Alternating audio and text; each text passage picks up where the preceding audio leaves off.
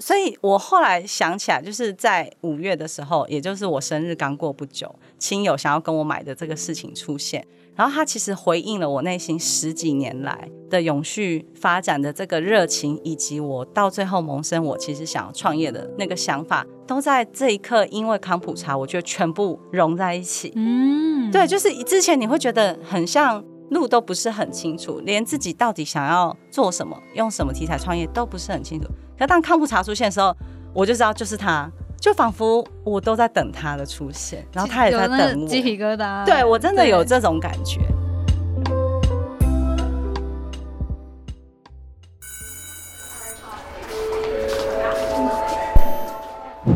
Hello Hello，我是 Janet，你的人生还没有下课，因为我将在这里跟你分享那些学校没教的事。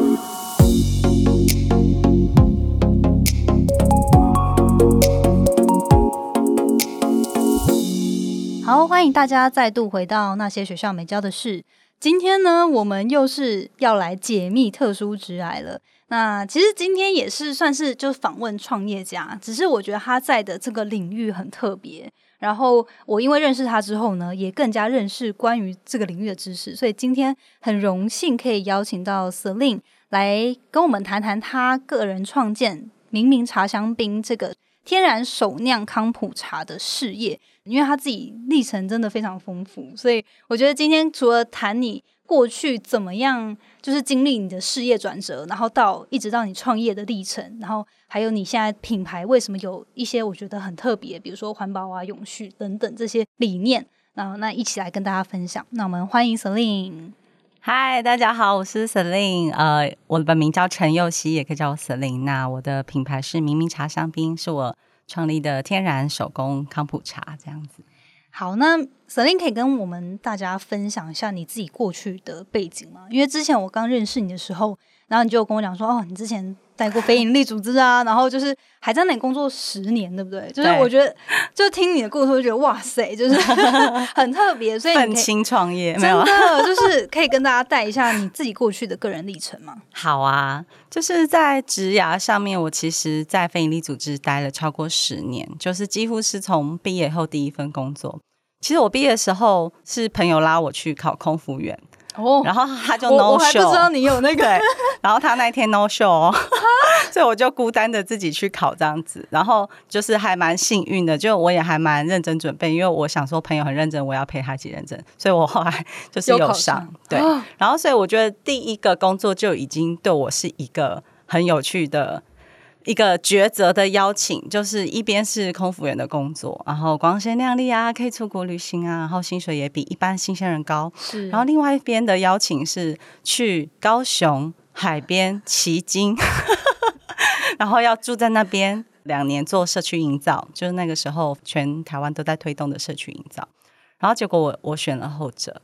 好难以相信，而且你本身是台北人，对不对？没有，其实我是中南部混血的小孩。我小时候在中部长大，然后后来大学去了高雄，然后家人也在高雄，然后现在来台北时间已经超过所有地方 居住的时间。对，哦对，所以我觉得那个时候其实就已经身边人都已经跌破眼镜，就是哎，为什么会这样？那我觉得就是人有时候真的要对自己诚实，因为。对外人来讲，会觉得哎，你当然是去当空服员比较好。可是我内心我就会感觉说，我好像没有一个兴奋感。哦，对，然后，然后，可是想到要去做社群营造那个未知的领域，我有兴奋感。然后，对，很难想象，对不对？大家都觉得我就是疯了这样子，所以我后来选择后面那个工作这样子。然后从那个工作开始，我其实现在回头看会觉得很幸运，因为那个社群营造的工作，那它是 under 在高雄市政府底下。对，然后去协助民众发展他们的社区，然后跟政府政策愿景去做一个接轨。那所以在那个里面，我其实学到产官学，然后研究等等，就是跟很多大学也有合作，开拓了我的视野。然后后来我就发现，我的个性真的比较适合这种民间的。组织其实也不是很适合公部门，然后因为公部门会有比较多的程序啊，还有比较多我们说官僚，其实就是科层组织的文化。那我是比较一个直觉弹性的人，所以我后来就是毅然决然也离开公部门。后来的邀请，就是我两年之后，我就决定我要到民间组织，然后就是非营利组织，然后就是超过十年这样子。哇！然后，所以当时在非营利组织主要从事的是哪部分？对，一般人就是听到非营利组织会觉得，哎，是不是就是公益组织那种呃社服的啊，然后劝募的这样子？然后我就其实也不是，我们做的比较是政策倡议跟空间规划，它好像需要一点相关背景的。人，然后去做，比如说像我们很多人是建筑师啊，然后或者学都市规划、都市设计的，但我完全不是，我是医学院的背景，所以我去到这样的非营利组织，其实我就是也是一切打掉重练，重新来过。对，然后我那时候做的其实是做政策规划，然后比较主要代表都是台湾的国土计划法。就我们那个时候，对，就找了一百多个民间团体，然后共同去整理出民间版想要怎么样的国土计划法，因为政府版的可能有哪些考虑不周到的地方，然后我们花了好多的时间统整大家意见，然后送去立法院修法。后来终于通过。那台湾过去有很多的乱象啊，就是啊农田长出工厂啊，或什么这些，其实就是因为台湾没有个国土规划法、国土计划法，所以在我们那个时候就推动这件事情。那个算是我在那个领域的代表作。然后另外一个就是呃，帮台北市保护了大概有几百棵的大树，所以我曾经抬着棺材去市政府前面抗议。就是抗议他们，抗议他们都移树啊，不保护树，就是他们开一个移树研讨会。对，这个照片现在都还找得到。天哪！对，然后后来我这个政策倡议做到一个阶段之后，我就很想要做规划，因为我想要知道，哎，我除了倡议政策有哪些问题，大方向可以怎么走？那我有没有可能用我自己的力量去协助社区做出小型的、更深入在地的规划，就是 solution。对，从发现问题到 solution，所以我后来就换到另外一个非营利组织，那他专门就是协助很多离岛啊、很多社区，就是去做社区的再发展。我就是刚刚就觉得哦，听到什么国土保护法、国土计划法，对，就是这、这、这这些东西是很很宏大、很 hardcore，真的很硬，而且我工作对象。就是都是不同领域，比如说农运的，然后原住民的，然后环保的，然后文化艺术，然后我工作直接的对象是律师，因为到最后我们所有人的意见是必须透过律师的手去把它写成法律条文。哦，对对，所以我在那个很 hardcore 工作里面真的是哇，领域知识是爆炸性的成长。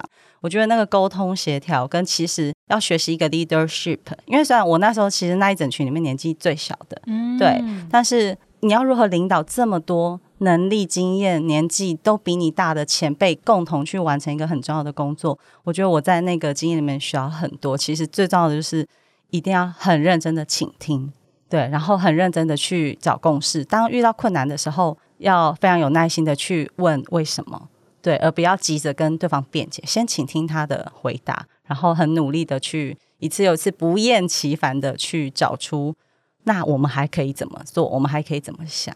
对对嗯，那你刚刚有稍微提到，其实你个人过去的就学背景是医学相关，对。那好，然后后来其实你也没有打算从医，反正你那时候就是。对，我觉得我好像一路上就是一个有点跳痛的的人，就是我们班，因为其实我是医学大学，然后我是念公共卫生学系，就 public health，然后我们同学绝大部分在百分之九十。都是继续念研究所，然后就去考公务员。那他们可能就是在卫福部啊，或者是国卫院啊这些研究单位、健保局啊。对，然后我就是对这样的职涯，我也是没有感觉到兴奋。对我觉得听起来很好，但我就是内心没有 echo。对，所以我后来才会朋友邀请我去考空服员，我就去陪他考一下。试试看。对，然后后来决定是在社区的领域里面、空间领域里面找到我的热情。然后在那十年在非利组织里面，我觉得是培养一个。很高的视野，因为你是会看到整个社会结构，然后很很多我们从微观的尺度会无法理解的不公不义的事情，从比较高的层次来看，会能够理解哦，为什么是这样子的发展？比如说，可能有资本主义的问题，有后殖民的问题，有现代社会等等的问题。那我觉得会比一般同年龄的人在这个方面是成熟的，是，对对对。但是相对的，就是欠缺了商业的视野。对，因为我就是都都在这种。非盈利的，或者是公公共性的，就非常公共。嗯，这所以为什么我后来从十年非利组织，其实我继续走下去，我可能会走上政治的。哦，对你那时候跟我讲说，其实有在考虑要不要从政，对不对？就是其实就是有蛮多邀请，无论是去选举，或是去当现在非常知名的政治人物的核心幕僚，其实这些机会都是直接有来到面前。但是我一样，我就是内心觉得，哎，我对政策有热情。就是做事情了。可是我对政治好像没有热情哎。然后我觉得我的个性就也蛮白目的，就是 去走政治可能会得罪得罪很多人。就是那时候我就在思考，那如果我终点我没有想要跟政治走那么近，那我是不是要去认识？我不足的那一块就是商业那一块，所以我后来其实又放下非利组织这一块是几年耕耘，但是我是带着很丰富的经验、知识跟视野去到了商业领域，就刻意的转换职涯。哇哦，那其实你就进入企业组织？对我进入企业组织有两个阶段，第一个阶段是到真正的一般的民间企业去，然后第二个是到外商的顾问公司去帮上市柜的大企业。做这个服务跟辅导这样子，然后第一个工作也很特别，我去到东南亚，嗯，我就是每个月都要去缅甸，然后在那边可能每个月都要在那边待一两个礼拜，就很长，台北、缅甸这样子来回。然后我的同事有柬埔寨族的、越南族的这样子。哎，缅甸用什么语？哦，缅甸是缅甸语，缅甸语对，但他们懂英文的人。都也可以有，然后我们接口对象是华侨，所以他们中文也是懂的，所以我们常常就是中文英文夹杂这样子。是，对对对。那后来是什么样的契机？你自己打算创业，然后就开始明明茶香槟的品牌？就是因为我前面的那一些非营利组织，其实都是广义来讲是有在一个永续发展。的范畴里面，而且我们当年讲永续发展的时候，台湾都还没有什么在推，对对对，那是几年前哦，真的很久，然后透露年纪了，十几年前，十几年前，十几年，这个非利组织是已经都是因为你在那个领域是，嗯，对对对，然后后来到我说到缅甸啊，然后到最后一个外商顾问那个做现在很火红的 ESG，就是也是企业永续发展，然后跟 CSR 这些辅导的工作，我就回头看。我发现那个永续发展一直在，对，因为我在企业的时候，虽然我们是企业，可是其实我们是去推动当地的公共运输智慧化，对，因为就是缅甸的首都都塞车塞得很严重，然后大家都饱受塞车之苦，所以我们就想要改善他们的公车系统，然后把类似悠游卡这样子的智慧支付跟会员系统带进那边，然后推动他们更愿意去搭公车，所以那个经验里面，其实它也是永续发展的一部分，对。然后到后来那个 ESG 的辅导，当然就更不用说，就是非常直接的协助企业做减碳啊、做人权啊、做性别啊、做员工的照顾等等这一些永续面的策略跟思维。然后我就觉得，其实，在永续发展的这一条路上，它一点一点串起来，回头看是有轨迹，可是当下我都不知道自己在干嘛。嗯，对，但我内心就是会有一个，我觉得现在这件事，这个新的领域是我想探索。我想做的，所以我就去做。只是现在回头看，原来一切是串的起来，但内心还是会有新的东西会出现嘛？就是比如说我在那个 ESG 那份工作啊，那份工作薪水超好。就是我后来发现，这个是题外话。就是我之前都在非营利组织，所以其实我们薪水真的都非常的。嗯，没有什么变化，我只能这么说。时代有在变，但是薪水薪水真的没什么在变。就是一般人经过十年，他的薪水应该就是会很明显的变化。那我就是第一年，因为菲尼组织比较友善，第一年他也没有亏待你，新鲜人就是可能开头就是还不错。可是后面就是十几年，就是同一个开头的数字。对，可是你那时候就是就是这个领域的这种心，就让对，就是那个那个信念吧，跟热情，就让我一直坚持下去。然后，可是到了去以后，意外发现哦，自己身 上带着的经验跟能力，还有一些软技能，最主要是沟通协调跟专案的整合管理这些，居然可以让我在所谓的职涯的市场价值上面是至少是翻倍的。嗯嗯，我人生第一次看到薪水账户有这么多钱，对，然后又很忙，尤其在那个顾问的那个最后一个上班族工作，忙到真的都一直在加班，没时间花钱，所以就瞬间那个存款就多很多。可那时候我内心还是有个 echo，而且我也知道说这个路继续走下去，我们就是在这个大公司里面去。升职啊，apply manager 啊，对，更专业，然后更高的职位，然后以后其实都可以做区域或者是什么的发展，这样子其实是很美好的前途。再加上 ESG，对，可是我内心就是还是有一个声音，就是我好想要自己试试看。就是我们一直在辅导大企业做 ESG 这一些永续的行动，可是台湾很多是中小企业，那更多是微型创业的年轻人，像我们这样子的。规模有没有可能也做到更多永续的事情？我很想要靠自己的双手去落实。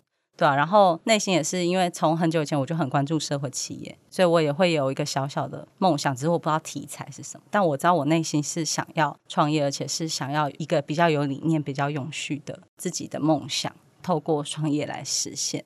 然后那你就会更深入商业嘛，因为你以前其实是在旁边，然后公司是别人的，可你创业后公司是自己的，所有的商业的决策什么你全部都要学，对吧？那我觉得那个对我来讲。很恐怖，但是也很兴奋，所以我到最后就是决定说，那我要来创业。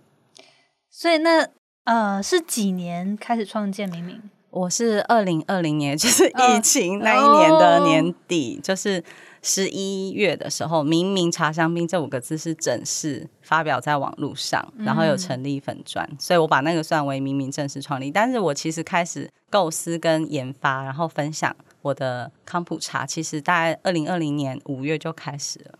二零二零年五对，就差不多经过了半年的一个酝酿。嗯嗯，哎，疫情是二零二零年一就是月对，几乎是一二月之后就开始爆发。是因为那时候疫情关系，所以你开始研发吗？就还是没有关联？就是有有，其实有一些关联。对，就是但是主要也不是因为疫情，我觉得主要是因为我其实，在二零二零年的时候。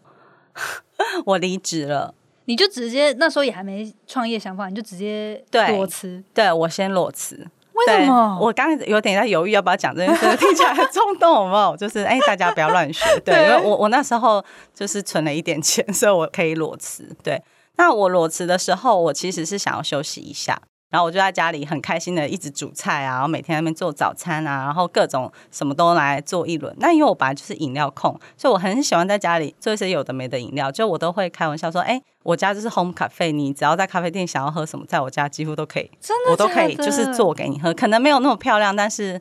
就是好喝度，我自己是觉得蛮有信心。就是你家里有很多给息，对对对，就是什么呃什么调味料，对对对对。然后所以那一年就很开心的在厨房，就每天过小厨娘生活。然后到四月的时候，不是大大酿美酒嘛？然后我就是也来酿了一缸，对。然后我那时候比较叛逆，我想大家都用酒直接加进去泡嘛，有没有？就是买梅子糖跟酒，然后去泡。然后只是你可能选 whisky 啊，或选什么 vodka 不一样。然后我就想说，我想要挑战真实的发酵，就是只有梅子跟糖，不加酒，然后用真正的微生物去发酵。对我想要挑战看看，这其实很大胆，因为是菜鸟，也没有连泡过的美酒都没试过，你就想要酿，就没想到成功了。好好喝，我的人生没有喝过真的 如此好喝的美酒，好难想象，很难想象，对不对？我我家里还有最后一点点存量，我下次带给你。但是上是那一次的吗？还是那一次的？一直到现在。对我那次就是酿了第一缸，然后我都偷喝的时候觉得太好喝，我就赶紧就是趁梅子季刚好又酿了两缸这样子，然后所以我那三缸现在还剩下最后一小瓶。就是精华这样子，然后已经熟成两年。总之，我那时候在酿美酒的过程，因为它是自然发酵，然后半夜那个会因为那个二氧化碳太多，就是酵母菌吃糖会产生，然 后它会一直发咕噜咕噜的声音，然后就觉得好可爱，很像在养宠物。所以你平常晚上睡觉的时候，家里就会有一处一直冒出咕噜咕噜咕噜，对，就它时不时，它会时不时咕噜咕噜，很可爱，很酷。然后你就会觉得，这发酵太神奇。而且我其实后来我觉得太好奇，我就有用很厉害的不同的酒，包括什么那种台湾的很贵的 whisky 啊，或者是日本的冲绳的烧酒，什么我都拿来泡一轮，真的都没有发酵的好喝。然后所以我就觉得太有趣，我就去研究发酵，因为我本来就是三类的嘛。然后所以我就是从发酵的科学啊那些开始看，然后一路看到文化历史的部分，然后厨艺啊这些，我就爱上发酵。我就看了大概市面上所有能。中文啦，中文能看的发酵我都看了，然后就那十几本、二十本书里面哦，几乎一半以上，每一本都给我提到康普茶。对对，然后我就我那时候还很怂，因为我也还没有去过国外留学，什么不知道什么是康普茶。然后二零二零年嘛，台湾那时候康普茶也还没有那么常见，就可能只有一些咖啡店，所以我就自己去研究。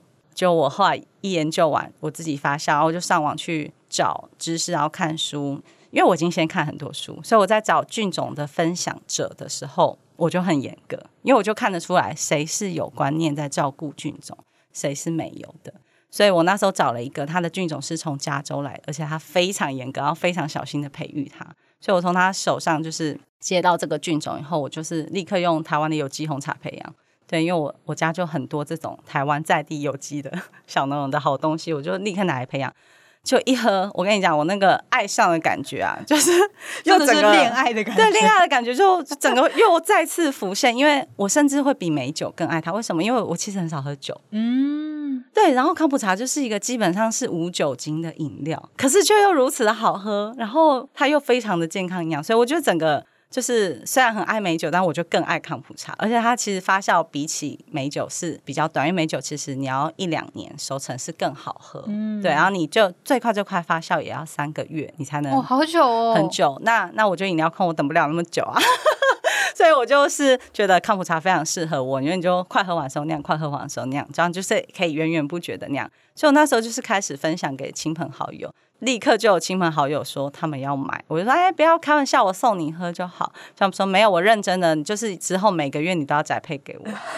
我就是这样开始卖的，对，就是所以，我后来想起来，就是在五月的时候，也就是我生日刚过不久，然后这个亲友想要跟我买的这个事情出现，然后他其实回应了我内心十几年来的永续发展的这个热情，以及我到最后萌生我其实想要创业的那个想法。都在这一刻，因为康普茶，我觉得全部融在一起。嗯，对，就是之前你会觉得很像路都不是很清楚，连自己到底想要做什么、用什么题材创业都不是很清楚。可当康普茶出现的时候，我就知道就是他，就仿佛我都在等他的出现，然后他也在等我。鸡皮疙瘩，对我真的有这种感觉。然后所有我的热情，比如说永续的农业，然后永续包装，因为康普茶就是其实正统是要用玻璃瓶，所以它可以完全无塑胶。嗯，对，然后，然后它的发酵材料，你完全可以用在地有机去支持这些你想支持的永续农业。然后它背后是真实物嘛，健康，然后所以它其实这些食物理念就可以对应到很多永续发展的概念。哇哦，所以我就决定就是它了。然后什么商业什么评估都没有做过，就觉得不行，反正不管怎样一定要，就是觉得他带领着我，我也放心把自己交给康普茶。哇！因为康普茶对我来讲是家人，就是这些发酵的菌菌，我对他们视如家人，就是我会跟他们保持距离啦，但我会跟他们说话。对，对我会跟他们说：哇，你们发酵完好棒哦，就是超好喝，你们是全宇宙最棒的菌菌。然后就是你会觉得他们真的是活的之外，其实他们也真的是活的。然后他们在发酵的时候，其实那个角落就是让你跟自然可以连接。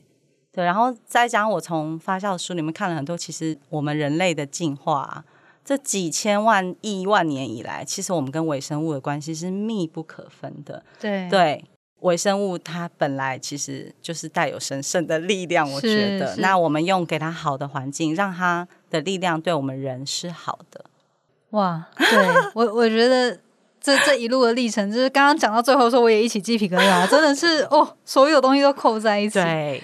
好，那所以你当初我很很好奇，你开始尝试要酿康普茶的时候，因为那时候其实台湾康普茶没有很盛行。那但是你已经有先喝过，就是所谓市面上的一些标准，然后当你在喝你自己酿出来的时候，你就觉得哇，这个真的是可以有点像打败现在 存在的康普茶这样吗？或 者说，还是说你那个觉得哦，真的这么好喝？其实它是一个就是是有比较的吗？还是说你就是一个主观，你觉得哦？这，真的好，我觉得你这个问题超好，我没有想过，但其实是后者，就是我其实没有喝过台湾之前，就是如果有咖啡店啊，或者是之前其实也买不到什么瓶装的康普茶，我其实没有喝过，我完全就是依据那个书上写的东西，我去他叫我闻我就去闻，他叫我试喝我就去试喝，而且因为发酵这种东西，他都会说你觉得好喝就是好喝，当然他有一些先决条件，比如说一定要。不能都是甜的，它一定是要酸酸甜甜，才代表它有发酵成功这样子。但是至于那个甜要可以保留多少，或者酸要多酸才好喝，那个就是很主观的事情。对，那其实，在科学上，就是我们发酵康普茶，pH 值只要到三点四以下，就算发酵成功了。然后其他你要再更酸或什么，那就是你觉得它怎么好好喝。那回到我那个时候。我不是发酵第一缸嘛，对，然后第一缸康普茶我就算，哎，差不多七天好，然后因为我的比例什么都是按照这个知识的教导，所以我就想第七天应该也可以。然后我就一喝，就那个瞬间就是爆炸好喝。然后因为我很有信心，我是资深饮料控嘛，我就是超爱喝饮料，所以我真的觉得它非常好喝。那我就当下没有想到要把它拿去跟别人比较。然后我就是很开心的就开始分享，然后分享出去，每一个人也都说很好喝。然后他们没有喝过这么有趣的饮料，就是酸酸甜甜的，带点天然的微气泡。可是那个尾气泡又不会不舒服，因为是天然的，不是打气的。对对，然后不会胀气，然后喝完觉得生津，然后觉得身体很顺。然后以前不太喝酸的人，他可能第一口也会觉得酸，他会越喝越舒服，就是他们会说身体觉得很舒服。嗯，对。然后后面当然有一些人身体就会开始有一些。呃，微妙的变化微妙的变化，那个就是比较跟口味无关了，我就不多提。但是就是在口味这一 part，我实是没有去比较过。反而是到后来真的开始做推广的时候，越来越多的客人会跟我们说啊，就是你送我我喝过最好喝的康普茶等等，我才越来越有信心。包括我一开始都会啊，真的吗？我还不敢相信，我只会觉得说我就是很认真酿，但是我真的不知道。对你们来讲，它跟别牌比起来好不好喝？这一点我其实一开始完全是没有信心的，是其实是很感谢我们的支持者给我非常多信心。对，真的，因为我也是亲自走过那条路，就是因为我。不算是康普茶的爱好者，对，但是我至少就是之前在美国喝过，然后回来台湾，有些时候就是去酒吧嘛，然后没办法喝酒的时候，就不然点个康普茶好了。但是真的在台湾喝的，就是以前喝过，就真的觉得天呐，怎么会有人喜欢喝？因为你知道我之前在加州嘛，然后那边就有很多。不管是 vegan 或是一些一些呃，就加州人，加州喝，对他们就很爱喝康姆茶，就随便就是都要点康姆茶。对，然后我就一直无法理解，就到底有什么好喝？嗯，就直到真的是喝过明明之后，我就觉得哦，我原来就是可以知道为什么喝康姆茶，因为就是至少你酿出来的这个口味。是我觉得，如果在酒吧可以跟酒媲美的，不然就我就觉得，如果你都要花差不多那个钱，我就宁愿有酒精这样。啊，谢谢你，真的很开心的，很真的真的对。那我觉得，就是前面有讲到你过去的历程，然后从非营利组织到去做企业的顾问，然后到现在就是真的，还有在现在的康普茶事业，基本上就结合你过去的这些历练，对，跟热情，对，还有你饮料控的热情，对对，所以我觉得哦，这一路真的很特别。那所以现在其实明明茶香槟也把这些你的理念跟愿景都包装在里面，就是不管你在。包装的选材上，然后还有可能你在这些康普茶的用料上面，你都特别去挑选过。对，嗯，就像就很多人会说，哎，我们为什么就是明明单价比别人高一点呐？然后我都会很诚实的跟他讲说，因为我每个月就是只能做出顶多两百瓶，嗯，因为我全部都是纯手工。可是这两百瓶的背后啊，它其实第一个它用的原料几乎都是在地有机，对，然后有一些。没有办法在台湾用有机的原料，比如说葡萄哦，那我才会用到，比如说降一级用我们用产销履历的这样子。那因为产销履历也已经是做到很好的田间管理，可是有有机，我觉得会尽量有机。比如说我们这个氧气玫瑰，对，这是我们最受欢迎的一款，那它就是用台湾的有机玫瑰。对，它比法国玫瑰还要哇！我都不知道台湾还有特别 对做有机玫瑰，就是种有机。没错，这就这也是我的热情之一，就是我很希望跟更多人分享说，哎，我们台湾有好多很棒的农友，他们很认真的在种，可能没有人知道他在种。对，然后还辛辛苦苦用有机，然后有机农法就是你除了不是不撒药、不撒化肥而已，你还要很辛苦的去除草。对啊，因为你就不能用除草剂，然后你的水跟土都要。连续三年检验是没有重金属污染的，对，因为你自己不撒药，可能你的上游可能会撒药，所以其实可能还是会有背景的污染等等。所以在台湾要拿到有机是非常困难，可是还有这么多农友这么认真愿意去做。那我们这十年来，其实十几二十年来，有机的那个耕作面积啊是成长的，可是市场没有成长。哇，对，所以这就是更推动我，我很想要用他们这么好。然后我去帮大家找出这么好的有机的特色台湾的农产品，然后去把它酿成很好喝又很健康的康普茶，然后可以希望自己的小小力量能够稳定成长，未来可以跟更多农友是做契作。对啊，那像我们的茶叶都是用台湾有机手采的蜜香红茶，你就看着那些姐姐，她们一辈子都在茶园里面工作。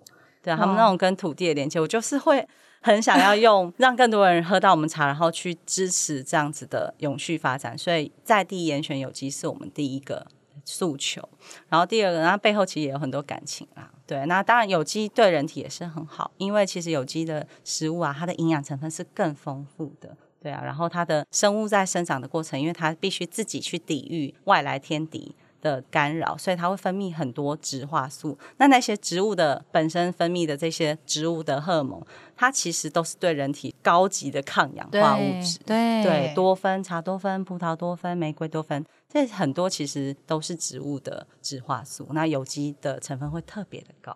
嗯，对，然后微量元素也特别的高，是是，好，所以用料的部分，然后加上因为你对于环保永续也很对，所以我们第二个特色就是我们其实是无法酿造。然后第三个特色其实是永续包装，古法酿造部分就是我们其实也不懂，我没有待过食品工业啊，我甚至没有待过 餐饮业，对，所以我其实不是很了解那种商业化比较省成本做法。我就是傻傻说，我就是很像就是二零二零的时候酿给自己和家人喝那一模一样的做法，就最傻的做法。然后所以就是完整发酵，发酵完就是装到台湾制的玻璃瓶里，然后亲手切那个台湾有机水果，然后再放进去。做二次的瓶中发酵，这个过程我们也不会再去添加糖或打气，所以它所有气泡都是原本天然产生的，也不会有多的糖，也绝对没有任何的人工的东西或调味。对，那它就是喝起来是完全无负担，只有营养跟益生菌这样子。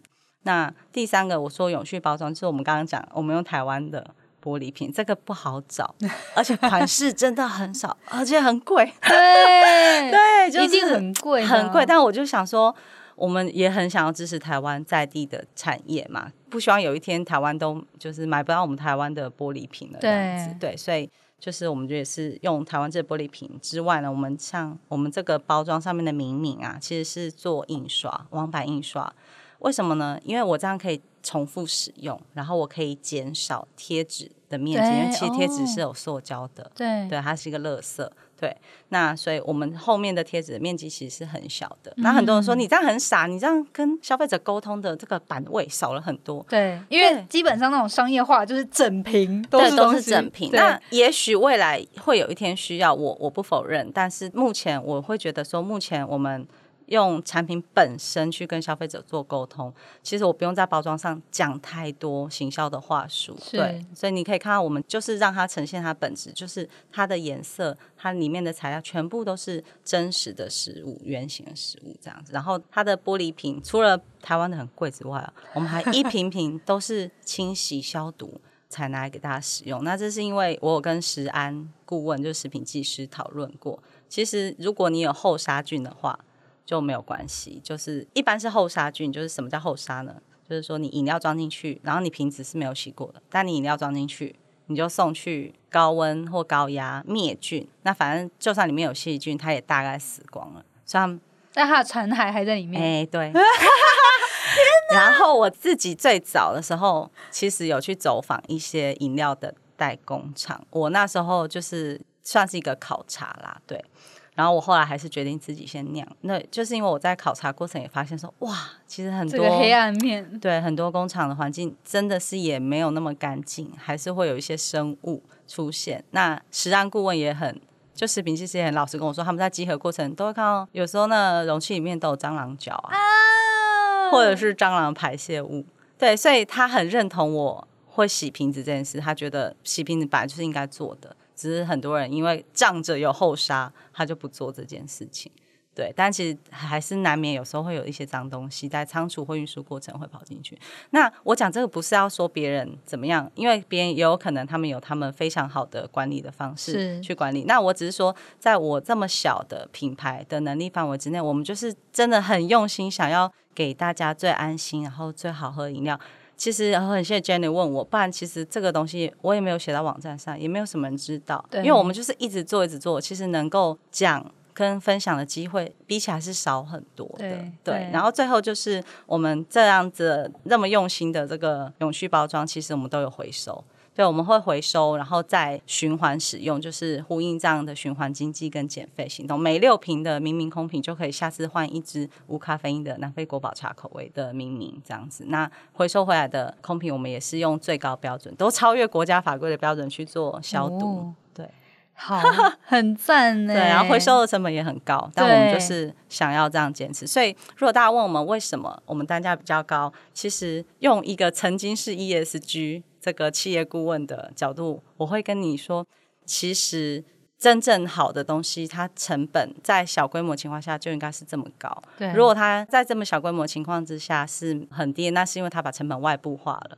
外部化就是把我们本来应该要负责任的生产与消费、生产这一端，我就不管，我就我也不要回收空瓶啊，我就让国家的这个回收系统去回收就好，我就用便宜的空瓶。那可是。这些空瓶总是要去处理的，对不对？那就是管它，反正就国家的钱去处理，这个就叫外部化。对，那我们其实是把一部分的外部化揽回到自己身上，因为我我觉得我们是负责任的生产者，对，也是一个企业责任。对，那我们其实希望做，就是说，我们希望随着未来我们的规模如果可以稳定的在大之下成长，我们有机会透过生产效率的提升，再去做更多的回馈给消费者，但是不是用那种降价比价。然后 cost down 的方式，对啊，因为我们还是会希望说，我们是朝比较好的永续模式发展，然后包括我们未来有能力请员工的时候，都能够给他是很友善的工作条件，然后是比较理想的待遇，比较完整的照顾这些。那如果我要走一般 cost down，我永远都不可能实现这个梦想。那我到底干嘛要创业？对，那我就回外商去，就是领我的薪水，当顾问，当顾问就好啦。对，所以我就觉得要创业，我就是想要做到彻底一点，这样子。对。好，那我觉得我们接下来啊，因为刚刚听到你这些分享，就觉得哦，真的是很赞，谢谢。对，我觉得其实我是很相信，就一分钱一分货，嗯，只是说有些时候，就身为消费者，他们毕竟直觉还是希望哎选超值的东西，但我觉得现在这个时代更能可以体会说，哎。这个企业背后的愿景跟理念，真的，所以我也觉得我很幸运，我在这个时候创业，对啊，就是很希望，我我也相信像 Jenny 节目应该有很多听众也是非常就是认真生活，然后爱惜自己的人，所以我觉得你不用来买明明茶产品没关系，但是我希望就是我们都是越来越有觉知、觉察在生活跟消费的人，那这个世界一定它就有机会在一个时代的时间里面变得更好，是。对。好，那我觉得，因为刚刚你有讲到很多，呃，你在这个酿造的过程中，那这个 康普茶它本身是有很多营养价值。对。那我觉得，因为可能大多数的民众可能还是很少喝过，或是喝到不好喝的 康普茶，可不可以跟大家简介一下康普茶到底是什么？然后一般来说，它有哪些的功用，对人有什么益处之类的？好啊，如果要很简短用一句话讲康普茶是什么，它就是用益生菌去发酵的微气泡茶饮。然后它就是很无负担。为什么说无负担？因为它低糖、低咖啡因，然后无酒精。它低糖的原因是因为这些活菌里面它有三大种类的菌。第一个是酵母菌，那酵母菌它就是会吃糖，然后产生酒精跟二氧化碳嘛，所以才会有天然的微气泡，对不对？那酒精的部分怎么办呢？就是靠的康普茶菌种里面的另外两个菌，一个是乳酸菌，一个是醋酸菌，他们会协力合作把这些酒精代谢掉。然后全部分解成对人体非常好的有机酸哦，对，那这就是它这个酸酸甜甜的酸味的来源。那它里面都是很多非常营养，然后抗氧化，甚至国外有一些人认为有抗癌功效的有机酸。那所以康普茶它很特别的是，它是比较多元广泛的菌种共同合作。因为像酵母菌，它其实是真菌类，嗯，然后乳酸菌跟醋酸菌其实是细菌类。它很特别，它是同时对，它是同时有真菌跟细菌共生的一大块的菌，我们叫它 SCOBY，就是菌种。那这个菌种它里面其实细就啊，至少还有四十几种菌，就是 under 在这三大个 category 里面，总共还有四十几种菌，可能还有一些是至今我们科学家还没有认出来的。对，因为微生物的世界，细菌跟真菌其实是当代一个很热门，必须投入更多资源去研究的学。以前我们对他们所知是不多的。那康普茶发酵历史有历史记载可追溯，大概是至少有一千多年，在世界各地。对，所以你看这一千多年来，而且是世界各地哦，什么欧洲啊、亚洲啊都有在酿。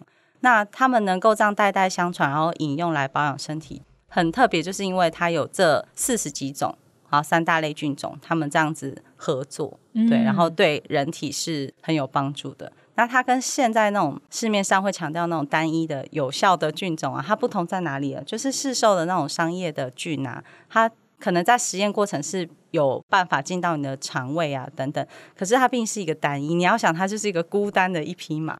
对，那它就算有好几只商业菌也是孤单的几匹马，可是康普茶是一整群，它是一整个社区跟着你。哦，就是有点像是。只有某类型的兵跟一整群各自有专长的兵，没错，是一整个你知道巨人的军团，对，就是就是康普茶里面的四十种活菌啊，它因为研究目前还需要更多投入，它可能没有办法告诉你说这个菌直接有什么用，可是他们几千年就是这样子互相合作，哎，你代谢出来的东西是我的营养，然后我消化以后我分给另外一个菌让它去代谢，然后最终的产生物就是整体对人体是很温和。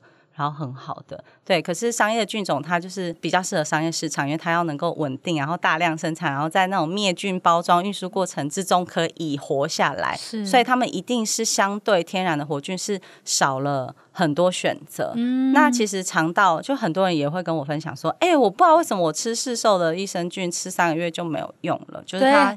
现在都很多都说，很多都会这样讲。每一段时间你就要换一个牌子，那你就去看后面菌是不是一样啊？其实也是，就是因为商业菌种其实真的不多嘛，大量生产就是那几个，大家可能就是几种，然后他们他们这个品牌挑了里面的五种，那个品牌挑里面的九种，就是可能差别在这里。嗯嗯。可是客人就会说，喝我们的康普茶就会一直觉得是有帮助的，然后我只能跟他说，就是。我自己看了这些相关的文献以后，我自己的推测就是因为这样，就是说康普茶它是一个 community，然后它是很多很多的菌共生，所以它的效用是长期、多元而广泛。然后市售的它可能会让你的肠道定植，很快就定植，就那几种菌株就饱和。那你知道你的肠道环境是需要比较多元，它就像一个生态系，你只种三种树跟种四十种树。那个感觉就是生态系的平衡稳定度就是不一样啊！我们肠道就是一个很重要的生态系，它就是一个小森林。是对。那像这些益生菌，然后尤其是从康普茶这样多元化的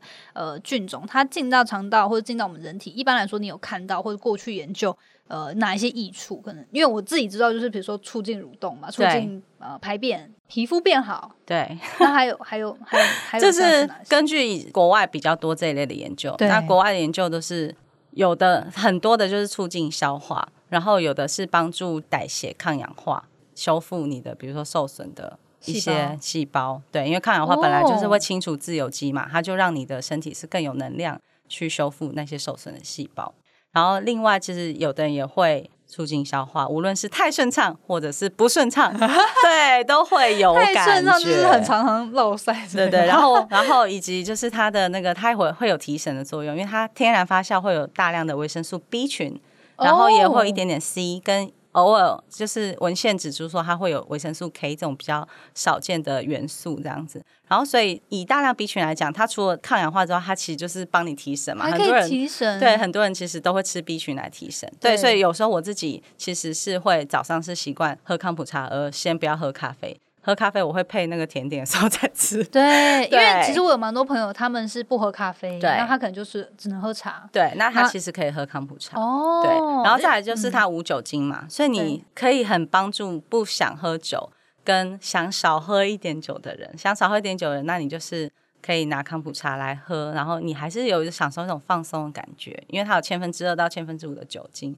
所以它其实会让你稍微放松一下下，但是那酒精立刻就代谢掉，完全不会酒驾。哦。对，不用完全不用担心，它在法规上是属于无酒精的饮料，但那你又可以放松。那或者是有有时候我们客人会拿我们的康普茶挑他喜欢的酒来喝，这样他也可以减少酒精的摄取量，而且两两相乘，可能还更有趣的滋味。而且这个又比一般的这种调味剂来的没错，因为你其实在外面喝 cocktail 啊，其实很多会是糖浆，对对对。对，然后就算它加果汁，其实果汁也是天然果汁，是很多。蔗糖跟果糖的，对对，就很多果糖跟葡萄糖，我讲错，对，所以就是喝康普茶，基本上就是喝起来酸甜，那是因为它发酵产生气味分子，所以会让你觉得甜，可是它并不是一个高糖的东西，它其实反而是低糖的，所以它没有咖啡因，但是它可以提神，主要是维生素 B 的部分。它哦，我要说明一下，大部分康普茶还是有咖啡因，只是它是低咖啡因。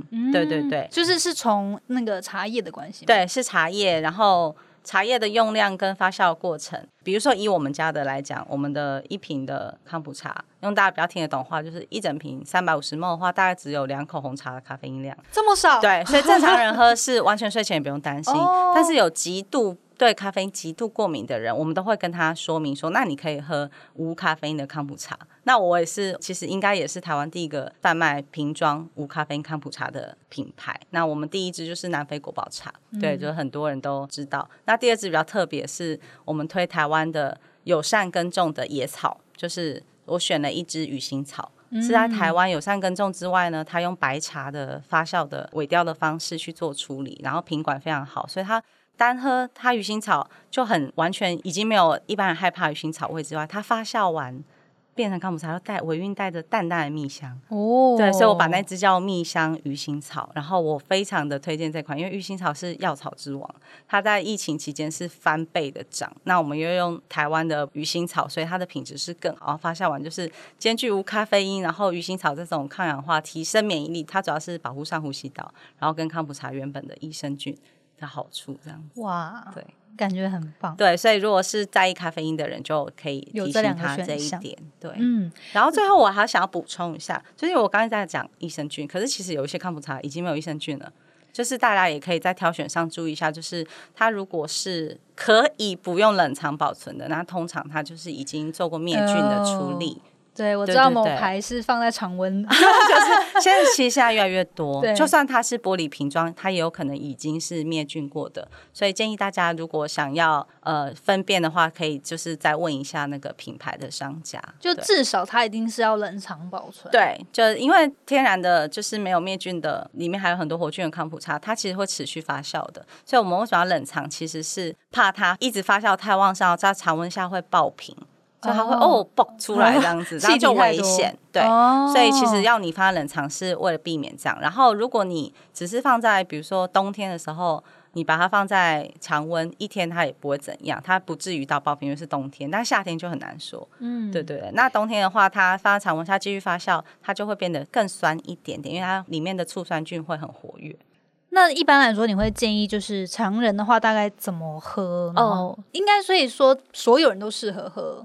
呃，我们会说所有正常体质人都是，其实都很适合喝。对，那特殊体质的话，就是建议还是咨询过你的医生，然后从极少量开始喝起，这样子。如果可以喝的话，那正常体质的人会建议第一次喝康普茶可以控制在两百梦以内，然后观察一下自己身体的反应，因为有些人会出现一种赫氏反应，是很知名的康普茶的排毒反应，是怎样？像我第一次喝就有，就是。每个人不一样，有的人是会略略的头晕，然后有的人会长一点点小疹子，可是隔天就消了。这种正常赫氏反应，它都是在帮你身体排毒，对排毒，就是清除一些废物，因为你可能瞬间进了大量的活菌，很营养，它在帮你就处理一些你平常没有能量处理的废物。像我第一次喝康普茶，很好喝嘛，但是我的嘴巴旁边是有长一点点小的皮疹。可是隔天就消失，然后以后再也没有长过。我自己是没有任何对，大部分人是没有，所以我说少部分人会出现赫氏反应，不用太紧张，因为正常赫氏反应就是它隔天或几天之后就会消失，完全不会加剧。如果你是加剧的话，那你有可能是比较特殊的体质。有我有遇过对酵母过敏的人哦，他后来才知道他对酵母过敏，对，就是他可能连面包很多水果他都不能吃。这种特殊体质就除外，那正常体质就是两百沫，然后喝了如果都很 OK 的话，你再逐渐增加量。然后我会建议一天的话，以我们商品来讲是不要超过两瓶。为什么呢？它算低糖，但它还是有糖啊。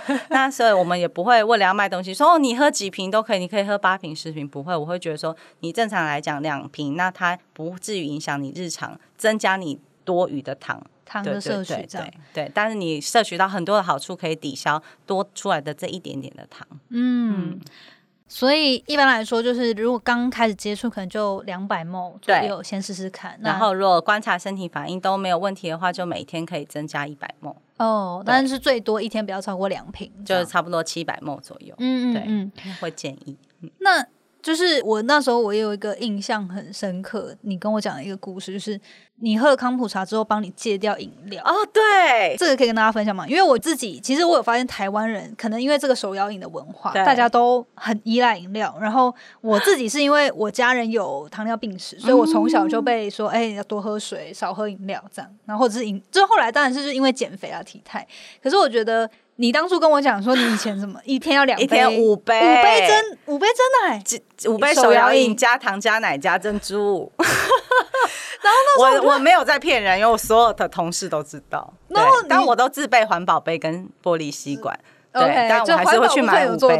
我通常都是对环保部分有做到，但是健康部分都没顾到。我通常都是拿着环保杯去那边嘛，然后就先点一杯，现场先喝完，然后再装一杯再带走。认真，对，真的，我就是通常中午午餐会做一件这种事，然后下午可能三四点又做一次这种事，然后晚餐又做一次，这种五杯，对，差不多平均是五杯。那后来是就是因为因为我有跟你讲。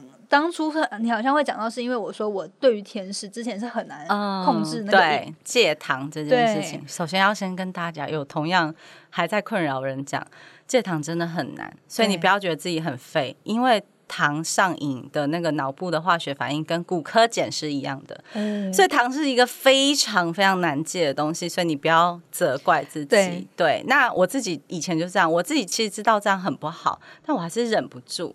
然后我就喝了就快乐，对，舒压，喝了就快乐就舒压。为什么呢？因为你已经上瘾了，所以你一喝，你的血糖咻上升，然后你脑部立刻分泌相关的这样子的让你快乐的，无论是多巴胺或血清素，你就是嗨。可是它就会消退，随着你消退，你就会更又低潮，对，又低潮，对，你就被它控制。对，那我那时候其实一开始也没有想过，我真的就是酿完康普茶，觉得很好喝嘛，然后很热烈，那一阵子一直都在喝康普茶。不知不觉一个月过去了，我完全没有想起我要喝手摇饮，然后我就赫然发现，哎，我好像已经不知不觉就把它戒掉了。所以我现在我从你看一天五杯，一个月是几杯？五三一百五十杯，哎，好扯，很扯而且那个钱，就是现在手摇饮很贵，我都我很敢花钱在这种地方。所以一个月十五杯，一年就是将近一千八百杯，哎，对我现在一年大概。不用喝到十杯，就一个月不会喝到一杯。通常就是那种节庆或人家请客买给，很少。就是你会变成说，我不是不能喝，而是我不想喝。你要喝的时候，你有自主权决定我这个时候我要喝，因为是朋友送我，那我们就一起喝。就是那个感觉真的很不一样。然后我就觉得，为什么会这样？可能是因为。康普茶的营养跟它的益生菌帮我把肠道养好以后，我其实对于垃圾食物的渴望会减少。因为其实很多时候人的对垃圾食物渴望，第一个是来自压力，第二个是来自你的肠道的好菌不够多，不够健全，然后你就会一直有想要替代补偿。对，这个就是我也是因为过去减脂的关系，有知道，哎，肠道菌对于我们口欲的影响很大，没错。对，所以这部分我也觉得是一个，如果你有对甜食的这种瘾头，或者是手摇饮的瘾头，或许你也可以尝试用康普茶帮助自己调整，就是至少减少了。没错。好，那我觉得今天真的是收获很多，很谢谢 s e l i n 分享。然后我觉得你过去的经历，还有你自己创业的历程，一直到现在。就是跟大家分享关于康普茶的知识，然后品牌背后有这么多美好的理念，我觉得真的很开心，可以就是邀请你来分享。谢谢 Jenny。好，那节目最后呢，就是有一个常态性的问题，我我都会请教每一位来宾，所以我也想要请教你，如果你有机会可以回到过去，跟就年轻时的自己说一个建议的话，你有没有特别想对哪个阶段时的自己说什么？好，我想要对转职的时候的我说。你放心，你不是逃跑，因为很多人会看我，呃，换都是不同领域的工作，那我也会担心，我以前会担心别人眼光，会想说我自己是不是太待不住，太没有定性，对，应该要在这个领域再撑久一点，等等等等，对。可是每一次我我知道我换工作的时候，都是我真的很真心想要追求另外一个领域，而我在现在这个领域，其实也已经非常努力做到。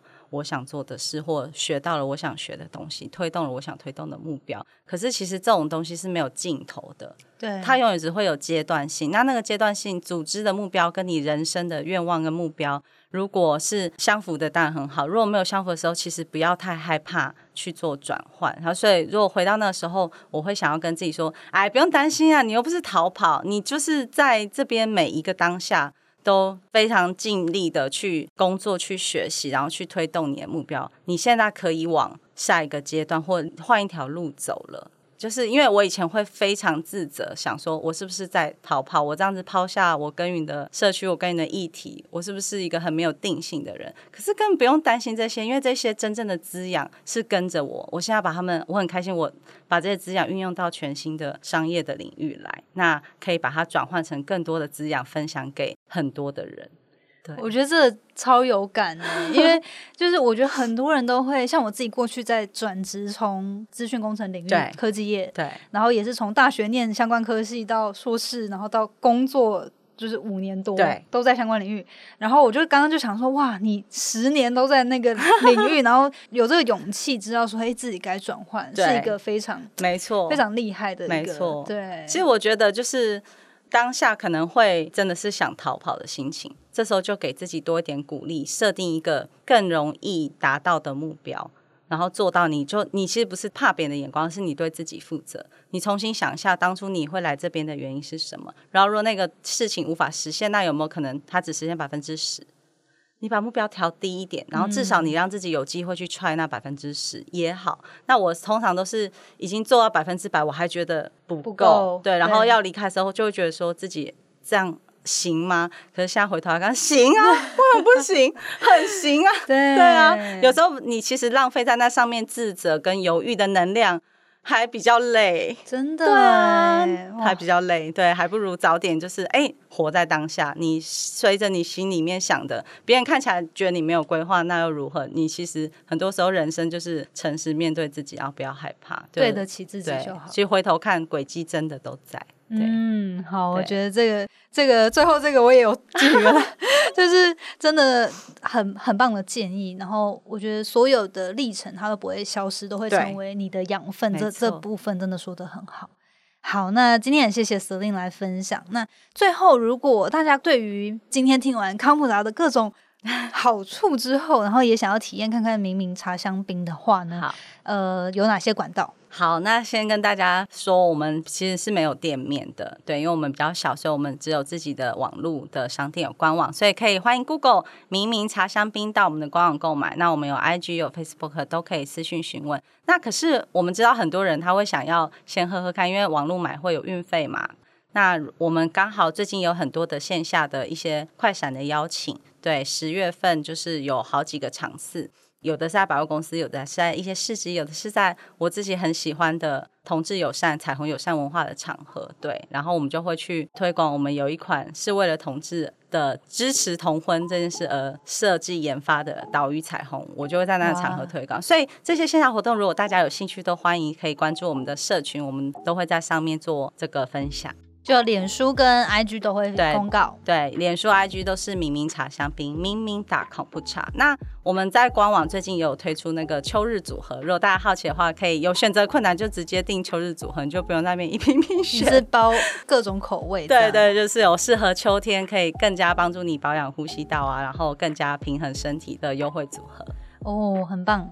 好，那之后就是也也有机会到线下的一些实体店面驻点。哦，对对对，因为我们就是今年去被知名的百货公司就邀请去快闪，然后本来邀请快闪三天，啊，第二天就卖光了，然后他们就很开心，对我们也很开心，就是所以我们就是之后预计从这个月开始或下个月开始，应该就陆续会在微风百货三间超市陆续补货上架这样子。对，所以未来大家如果去微风可以。去超市看看，找一下有没有明明哦。那如果有看到的话，都欢迎帮我们支持或者 tag 我们一下。好，那这次的访谈也就是很感谢 Jenny 邀请，所以我们也针对 Jenny 听众会有一些特殊的优惠，那再欢迎大家参考。耶，太好了，我自己私心就是觉得很开心，因为。如果有在追踪我 IG 的话，应该陆续都有曾经看过，就是我有分享过明明，然后喝，就是每次喝就觉得天哪，就一种幸福感。所以也很希望听众，如果你们想要尝试看看，都可以就是以一个稍就是稍微有一些优惠，然后先体验看看这样。那我其实是蛮有自信，大家体验之后应该都会蛮爱，谢谢 Jenny，会上瘾这样。对，而且是一起疗愈身心与大地。对，好，那今天很谢谢 Celine，然后呃，所有的相关资讯呢，在就是明明茶香槟，你可以直接 Google 搜寻，那或者是我们资讯栏也会提供它的官网、脸书、IG 的连接。那最后我们这次访谈也谢谢 Celine 提供特别的优惠，我们也会把详情放在资讯栏里面，那大家可以再去点击参考。那今天很谢谢 Celine，谢谢，很谢谢 Jenny，跟谢谢各位听众。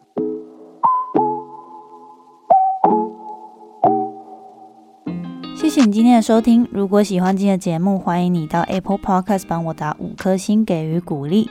希望收到我更多的分享，你可以在 IG 上搜寻 Janet Lin，我的账号是底线 J A N E T 点 L I N 底线。所有的详情都可以在资讯栏中找到哦。那我们下次见喽，拜拜。